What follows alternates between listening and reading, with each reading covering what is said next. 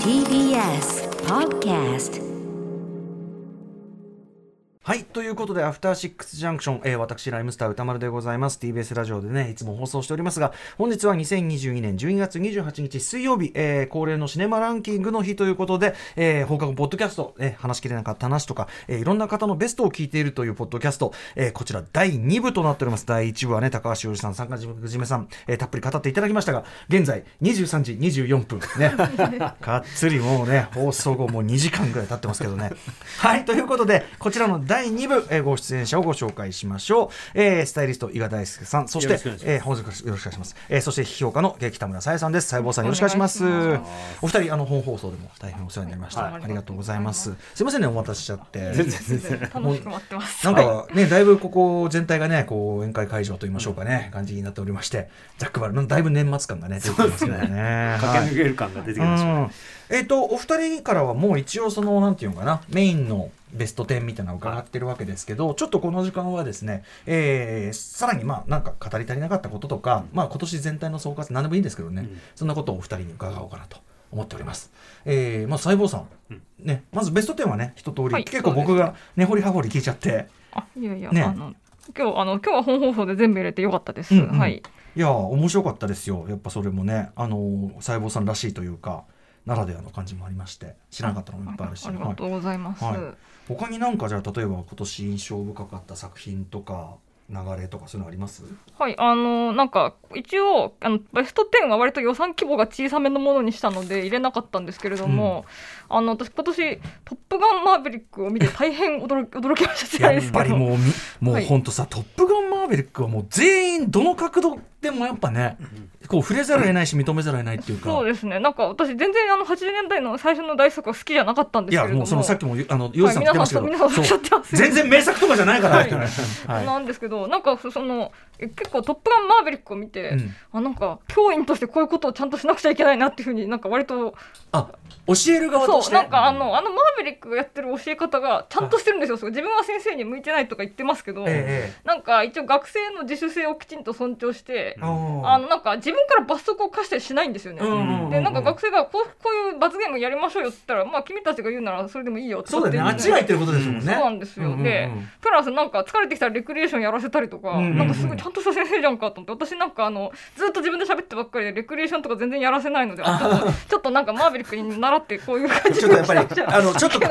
空気悪いなってなったらやっぱりね海辺で。ゲームしたりとかしなくちゃいけない。何の遊びをしてるのかよくわからないけども、あれをやるなので、なんかやっぱりゲームとかしなくちゃいけないなと思ったるほどね。あいい先生なんだやっぱあれは。なんかいい先生だなと思ってそこがちょっと驚きました。あとそれこそ率先してねこうちょっと無茶なことやらせる時も率先して体張って見せて、大丈夫だからみたいなね、なんかまあまあ確かにちょっとあそこまで危険だとちょっとまずいしまずいしトム・クルーズみたいな先生が本当にいたら多分多分現実は困ると思うんですけれども要はさあれってさ他の若手俳優陣たちが言うてもそのトム・クルーズについていかなきゃいけないからえ飛行機乗んの？みたいなさやっぱり結構大変だったと思うんですけどね。ですよね。まあ、うん、でもなんか多分あ少なくとも映画で出てきている限りではなんかちゃんとこういうふうに教育あのまあちょっと危険ですけども、うんうん、ああいう教育しなくちゃいけないなというふうにちょっと思った映画ではありましたね。うんうん、あとあの若手俳優たちになんかいろんな実は細かいアドバイスとか忠告とかしてる話があって、それとかもめちゃくちゃグッとくるっていうかなんか個別のトレーニングのメニューをトレーニングみたいなそうやってたりとか、あとまあそのあのキャリアの歩み方の心構えみたいなのを解いて、結構それがやっぱグッときたりとか。大した人ですね。ね一生ついてきます感じね。ねねはい。あの、飲み会を外から見てるのも良かったですけどね。あのねしょんぼりね。あれ悲しい。いややっぱマーベリックは今回この今回の一件でだからほらすべてがマーベリックの夢だった説が出てくるぐらい。あれはいい,、ね、いい説ですよ、ね、あるぐらいだけど本当にさもう何にもかもない人だもんね実際はね。かわいそうな人なんですよね。はいということでトップガンマーベリックはやっぱりさすがって感じだった。はい、そうですね。はいあとなんか結構今年の傾向として、うん、あの割とホラーが結構あのなんでしょう。まあここ23年ですごくちょっとひねった感じのホラーっていうのがだいぶ流行ってきたと思うんですけれども、まあ大結構配信になってしまったんですが、うんうん、ななんかあの女性が家の中とかでトラブルに見舞われるって面同じ側の男たちとか、うんうん、あとフレさっき挙げたフレッシュとかあとバーバリアンとか、まあ、ラムとかもそうだと思うんですけれども、割とそういうちょっとコロナのせいなのかかなんか閉塞的なところで展開されるホラーみたいなやつが割といいものができている気がしていてあとプラスラムとメンは多分いわゆるフォークホラーってやつだと思うんですよね。田舎ホラー？あのなんか田舎でちょっと神秘的なことが起きたりとか。なのでその辺あのフォークホラーってすごく70年代に流行ったあの、えっと、ウィッカーマンとかの流行ったものなんですけど、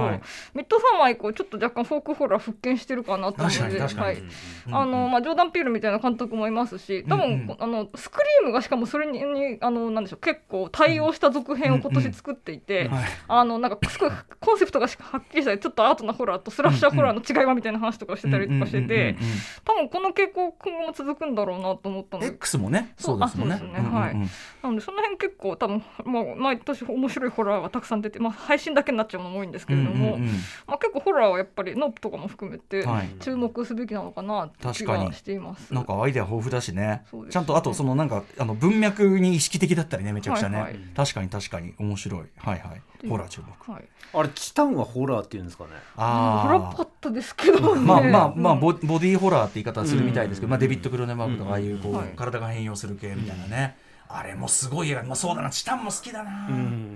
チタンとかもありましたもんね。なんか、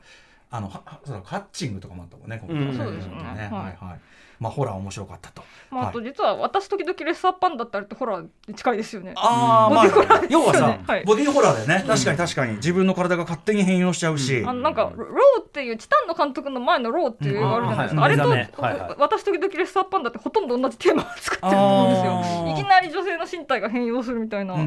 でもなんか全然タッチが違っていて確かに面白いんですけど。確かに確かにはい面白。うんうん。っていう感じですね。そんな流れがありましたというあたりですかね。はい。えー、伊賀にどうですか？俺はあのちょっと入らなかった、うん、ちょっと邦画を何本かキャッチアップしたいなと思って、うんまあ窓辺にて。うん、もう今泉さんごめんなさいって感じなんですけど。窓辺にてはな当たんなかったし僕結局間に合わなくてな見れてないんだよな、あマジですか？ですよあの俺すっごい見ながら歌丸さんこれ絶対好きだろうなと思ってさんが僕に見てほしいって言ってるって聞いてます、うん、なので、そうでもね結局ねそのさあ見れる時間できたって時にはもうあんまやってなくて、うん、ちょっとね見れてないんですよね、うん、なんかやっぱそのねやっぱりそのまあじゃあ歌丸さん文脈でいくと、うんうん、やっぱ稲垣吾郎さん最高っていうのはやっぱその13人の刺客で、ね、あの首を落として「よき」みたいな、あったじゃないですか、あの真逆っていうか、うんうんうん、本当にその稲垣吾郎さんの、うん、なんていうんですかね、うん、究極のタイプキャストっていうか、うんうん、当て書きの上を言ってる芝居というか、うんうんうん、でしかも今泉さんがまたさらにそれに乗っける演出をするっていうか、うんうんうんうん、あのライターの役で、はい、えっ、ー、とまあなんですか、まあ、巻き込まれ型の人だったりするんですけど、うんうん、窓辺にいて見ました？ごめんなさい。そうだ見たんだ。すみません、もう完全に俺すっ飛んでました。見てます。見てます。すみません。はい、うんいやだからなんかその見たよ。バカじゃない？のよ本当に、うん、そのなんか実在感。まあその曲のあの実在感なんですけど、うん、でもその天天使的なっていうのかな、うん、あのーね、なんかさ要はあの生々しくない、うん、玉木ティナさんとさ、うん、2人でああいうふうにいて、はいはいはい、あの人が一歩間違うと、はい、もうなんかあんまり良くない感じの関係に見えちゃうのが、あのあれにもありましたけどね。あのなんだ愛なのにのさ、はいはい、あの女子高生とあれもありましたけど、なんかちょうど嫌な感じに見えないっていうか、ね、なわけない感じがちゃんとするっていうか、あれはやっぱ五郎さんのねそう。誰もが知る五郎さんのあの感じみたいなのがあってこそみたいな。うん、やっぱなんかだからそういう意味においてもなんかその今泉さんとねその元スマップというかその、うんうんうんこういう超超絶いい化学反応っていうか。だからあそう。そのものすごく天使的ですごくおとなしい人に見えるし、うん、実際まあそうしてるけどでもあの人レジェンドよみたいな。そう,、ね、そういう役だもんね、うん、いやあの人がすごいんだってみたいな、でも本人あんまりその自分のことすごいみたいなことを全然そういう引き流すタイプでもなんでもなくてとか、そこもね、そのレジェンドやっぱススマップっていうのもありますもんね。そう、だからなんかラなんかそれがなんかライティングとかスタイリングとかもめちゃくちゃ良かったと思うし、はいはい、なんかこれは本当にすごいいい、うん、なんつうんですかね、うん、あのテアトル新宿で見れる稲垣吾郎というか、うん、めちゃくちゃいいなと思いました。うんうん、また中村ゆりさんとかいいんだよな。よかったですね。まあ若葉君も良かったですね。ああそうですよ。同じ、はい、もう分かるよスネイとかね、はい、そうですよ。あと彼氏役の子もめちゃくちゃ良かったですね。うんうん、あのなんかやっぱこうそことそこあ気まずみたいな、はいはい、ああいうのやっぱり今泉さんね、はい、い。いですよね、はい、あそういえばこいつは知ってるんだけど、ね、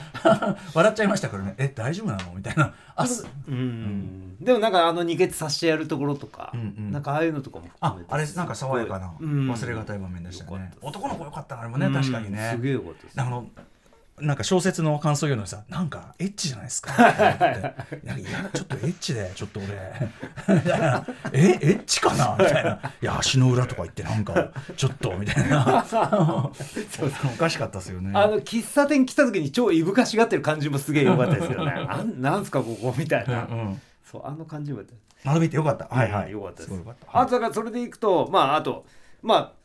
洋二さんも言ってましたけど稽古も良かったし稽古な。ある男も良かったです。うんうん。裸の夢も良かった。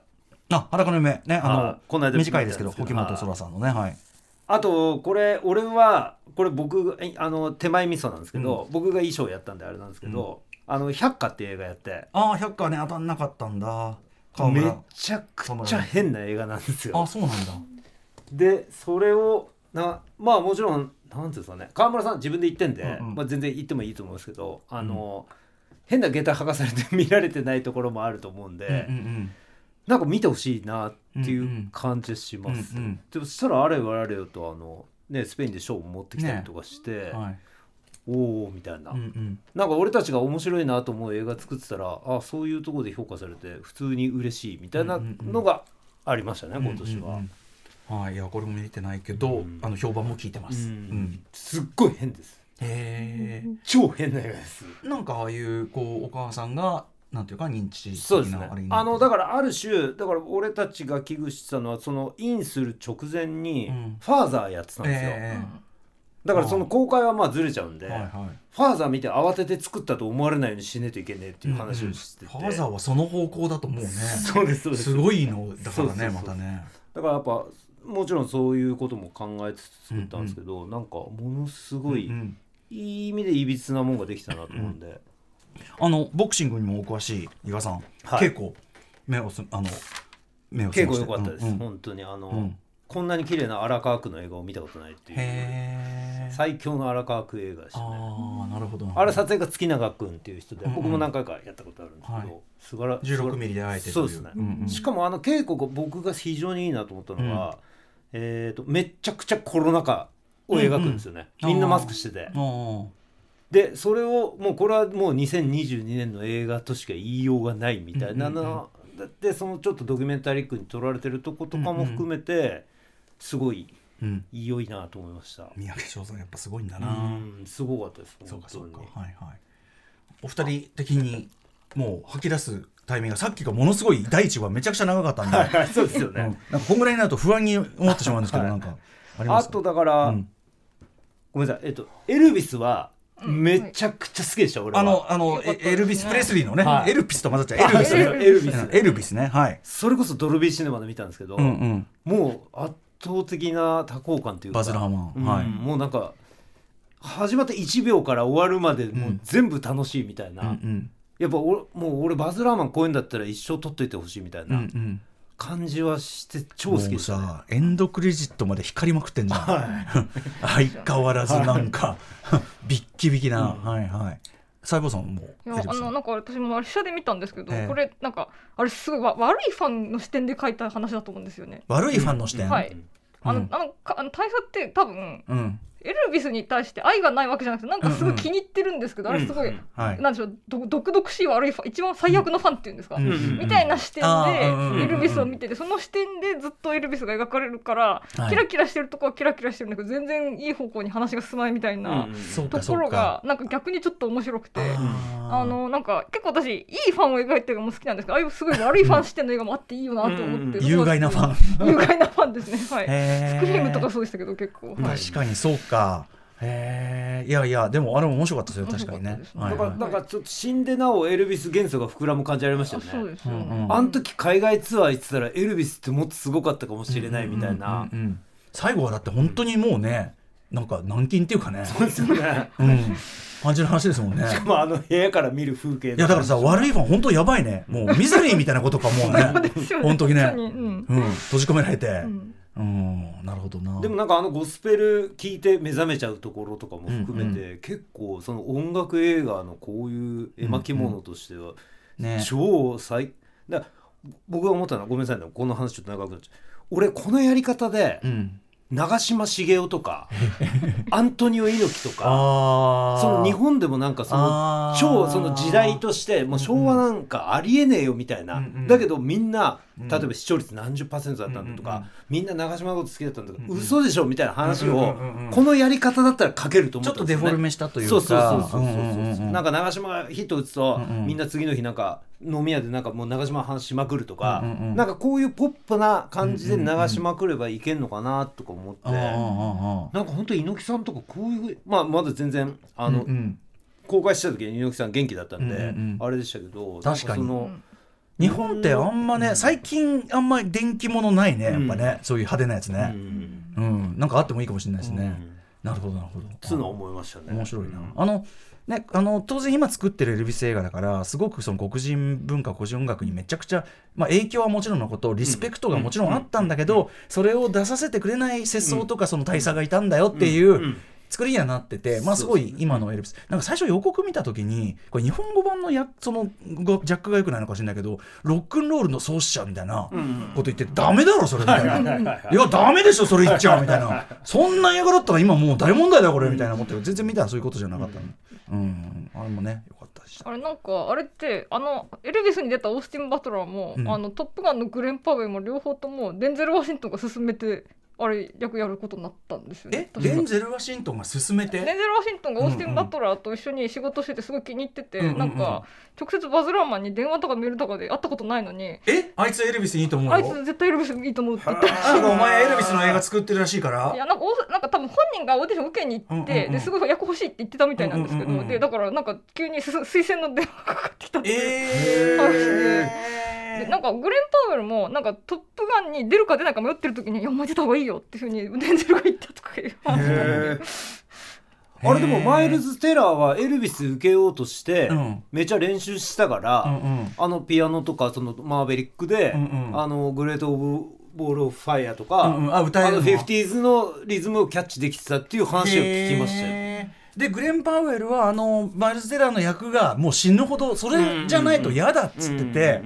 でごねて、うん、でトム・クルーズに「君ね」っていう「君ねあの何のために役者っていると思ってんの?」みたいな。作品のためなんだよ？みたいな。なんかそういうせ、まあ、いい説教されてみたいな。いやもうそう工作してんだね。そしてそしてデンゼル兄貴リアルやっぱしロバート・マッコールさん。あのウィル・スミス事件の時も、やっぱリアル・マッコールさんぶりをね、お前お前ってね、やっぱデンゼルの言うことは聞くよなそれはなっていうね。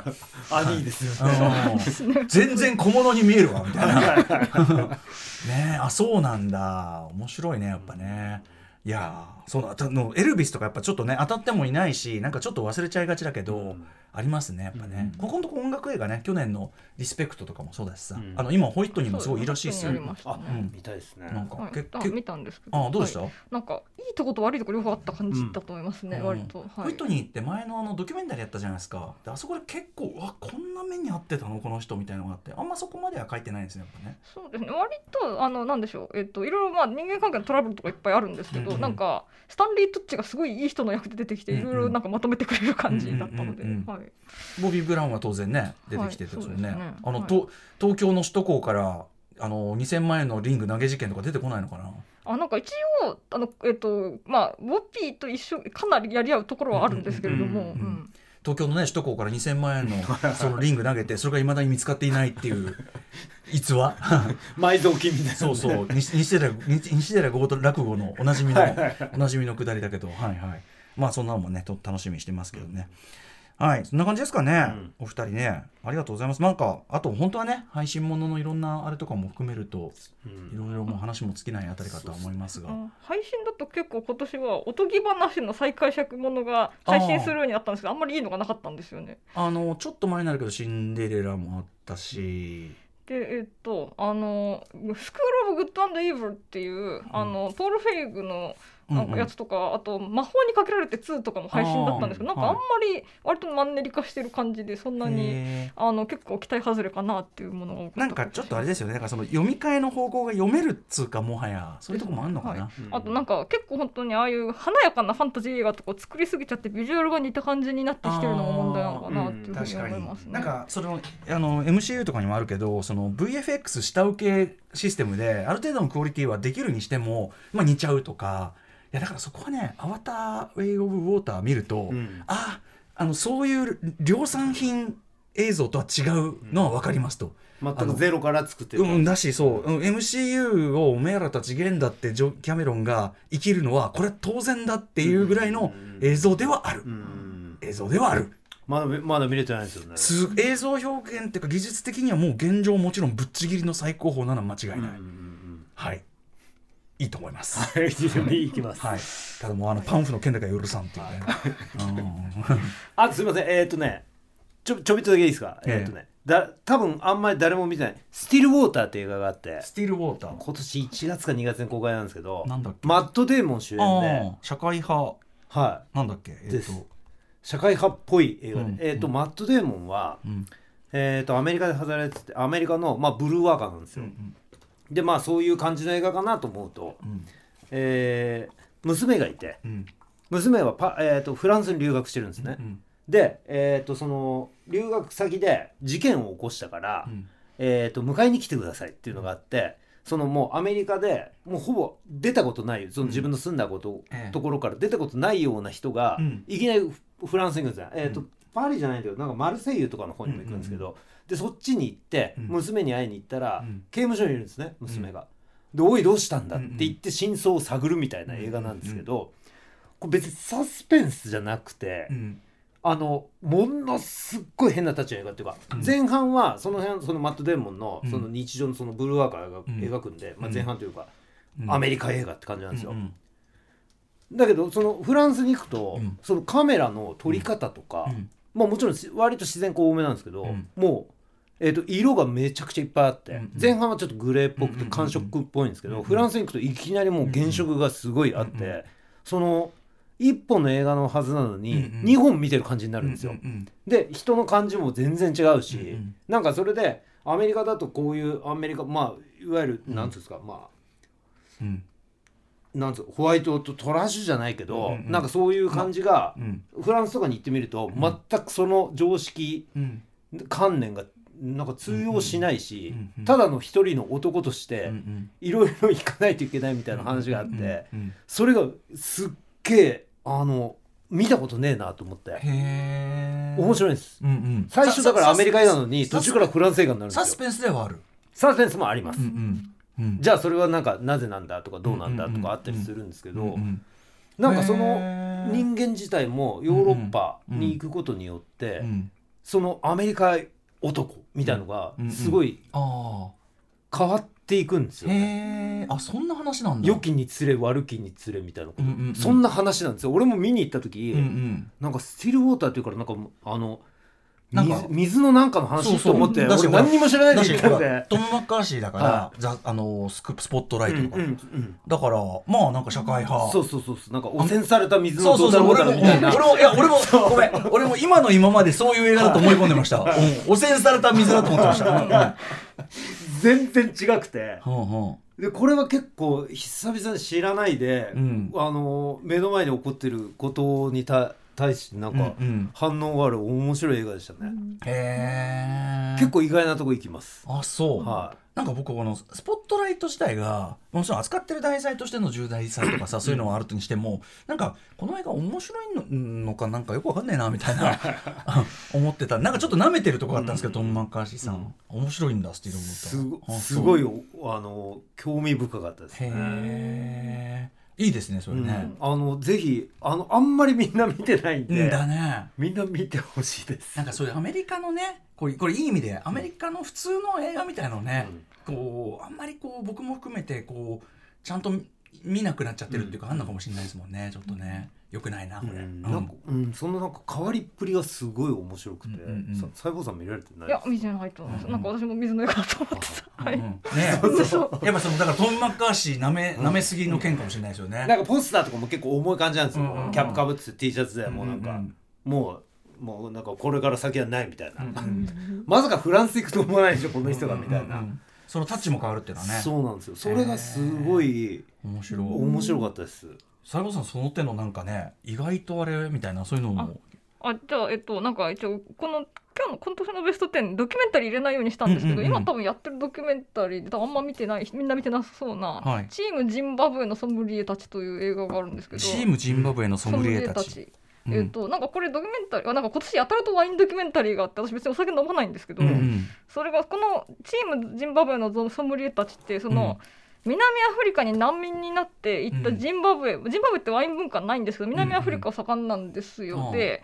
に引っ越してから急にワインの才能が開花してソムリエになった4人の青年がジンバブエ代表チームを結成してフランスのソムリエテイスティング大会に出場世界大会に出場するっていうドキュメンタリーなんですよ。ドキュメンタリーなのになんかクールランニングはいはい、な。んかそういうマルキークールランニングでしかも超悪の強いコーチがついてたりとかして。でプラスちょっと店主の分け前みたいなあのケンローチのあのウイスキーテイスティング、あの貧しい青年がウイスキーテイスティングの才能を開花させる話があるんですけど、リアルクールランニングですごい面白かったんですけど、なんかあんまりあのみんな見に行ってないのであのタイトルとかだけだとなんかねそういう感じが分かんないしね。ワイン興味ないからなとかね、やっぱ、はい、いやでも私全くお酒のこと分かんないんですけど、見ても普通になんかすごいワインなんかクリエイティブなこといっぱいやってるんですよ、なんかその4人のソムリエたちが。で、